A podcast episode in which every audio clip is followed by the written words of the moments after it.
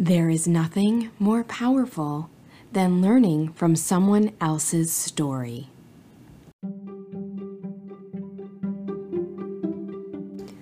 Welcome to episode 19 of the Intentional TESOL. I'm your host, Katie Leven, and I'm here to reach out to all teachers of ELLs, whether specialists, classroom teachers, special area teachers, or those with a TESOL degree, to empower you to live an easier, more purposeful life so you can grow and develop young minds without the overwhelm. Today's episode focuses on stories and experiences. So here's my story from attending NYS TESOL's annual conference this weekend. Let me tell you, there's a couple curveballs along the way. but I learned to stretch myself. I learned to expand outside my comfort zone. I learned to not judge a book by its cover. I was reminded how important it is to get to know your students, their parents, your colleagues, and others that do the same work at you as you so that way we can all help each other.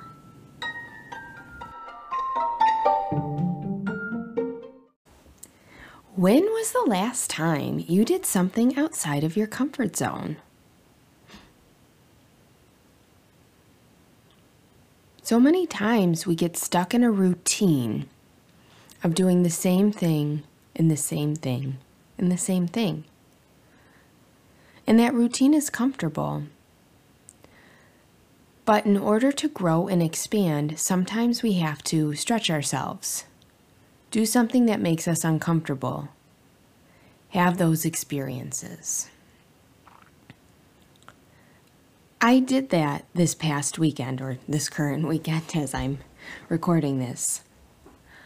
I drove the, I think it's supposed to be five hours to Albany. Um, to participate in the NYS TESOL conference.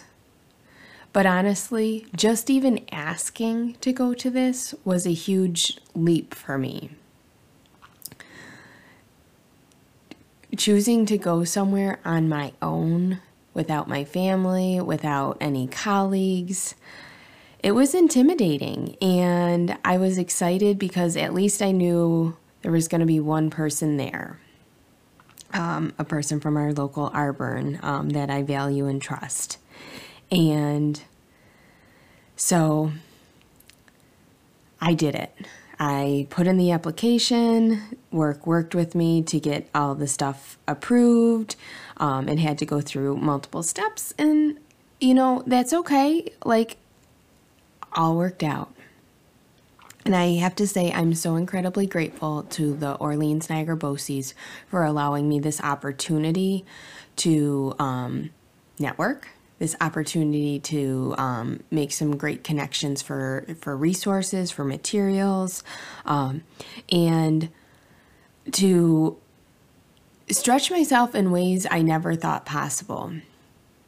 I was just even looking at the agenda, I was very intimidated by the title of doctor on so many people's um, names. And is this even going to be relatable? Is this going to be almost too academic for me to even comprehend? But it wasn't. The um, events were so um, down to earth and everyone was there really truly um layla kubash um i'm sure i'm saying it wrong and i'm sorry for that i'm not trying to um is an ENL teacher in Ohio, and she came out and gave this speech, and her challenge was to find three people over those two days that you could help.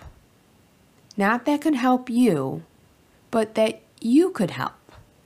And um,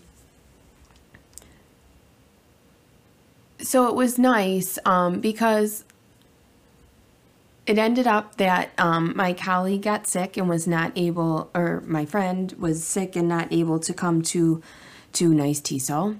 Um, it ended up that I forgot to put my luggage in the car for work and had no clothes to wear for the weekend. Yep. Um, you know, thank goodness for stores. and you know everybody was just so welcoming and thrilling. And i like it was funny the whole drive up i i kept having to tell myself okay relax. This is going to be okay. Relax. You know i i know it's a stretch outside of my comfort zone. And you know i'm the first the first like build i was supposed to leave it i was supposed to like get everything together at a certain time but I was like, I'm not feeling good. Like my um my nerves were just like through the roof. So I actually I just stopped. I had a bowl of soup because that's what I had with me. Um, and I just took my time and, and anyone who knows me knows I go to bed at like eight o'clock at night. I didn't actually go to bed till like 11 o'clock at night. And you know what? I survived. I survived with no clothes. I survived with little sleep. And and I survived with nobody I knew. And it just made me think how much this is like the lives of our students. Um, that they're they're thrown into these new situations and hopefully they have family with them to support them. But when they go to school they're not surrounded by that family. They have they're they're on their own. And it's kind of scary and it's nerve wracking and overwhelming and extremely intimidating and so many things. So it was it was it was an incredible experience. Um, you know, it was I truly did not know what to expect um, with the presentations. There there were some that were uh, graduate students uh, doing research. There were uh, so many that were classroom teachers. Um, there was so much information in such a short amount of time, and I I know that I am going to be slowly unpacking this over over many weeks, over probably many months. But I'm super excited um, that we had such incredible speakers to inspire us, um, so many resources to support us in our, our teaching journey. So I'm going to touch base on a couple of those. One huge theme across the days of this conference was the idea of learning our students' stories. Um, and we had Regent Ferrer from the Bronx actually came in and told us about her story, her experience. Um, we had Dr. Denise Furlong come in and tell us about her experience and inspire us to, you know, reframe some of our thinking around uh, teaching English language learners. Um, there was how we can, uh, a presentation from two Amandas um, that were graduate students on centering um, work on student voices. Uh, there was a presentation I attended um, with Simone Gordon on um, using the places in your community as inspiration for instruction across all curriculum areas. And it's it's it's using the resources that these students have that they bring with them. Um, and that are are near them and and making the most of those experiences. And that also relates to my presentation which was on um, integrated guided reading success. And when i say integrated it's a co- co-teaching situation with um, fourth grade uh, classroom teacher and uh, ENL teacher collaborating together um, to make the most of guided reading time. And I'm excited. My uh, my case study is going to be presented on NYS TESOL's website. Um, I was asked to present in uh, tw- twice next year, give an actual demo on um, how how this work was done. And I'm I'm really excited because I I think literacy is such an important foundation um, to to to seeing any person succeed in this world and um, learning about like long term owls. Um, Allison Provencher, and she had two other incredible uh, ladies from RBERN presenting with her, um, looking beyond that label, was just just just mind blowing. Um, some of the the strategies, like, um, did you know uh, a child's more likely to be labeled a long term ELL if they switch programs between bilingual, um, dual language, and um, ENL? I had no idea. Did you know they're more likely to be long term L's if they are not literate in their home language? I had no idea. I wasn't surprised that students with disabilities, um, some of them would be uh, considered long term L's. And I even loved that they had a suggestion for how to improve that situation. So, um, uh, you know, it was it was great that the the policymakers were there, and we even even got to learn about um, these new linguistic demands that are coming out by December fifteenth. Um, there's a, a, you know a soft release coming, um, and all our RBERN people were trained. And honestly, I'm excited. They're taking um, what were 800 pages of documents across the K-12 continuum for our um, new language arts progressions and they're they're making it way more manageable and way more way more user friendly and I, I'm really really hopeful that um, it won't be so overwhelming that people will know these are you know as classroom teachers are um, focused on certain standards. These are the linguistic demands that the um, ENL provider is focused on, and um, you know, really having that language objective with that that content objective.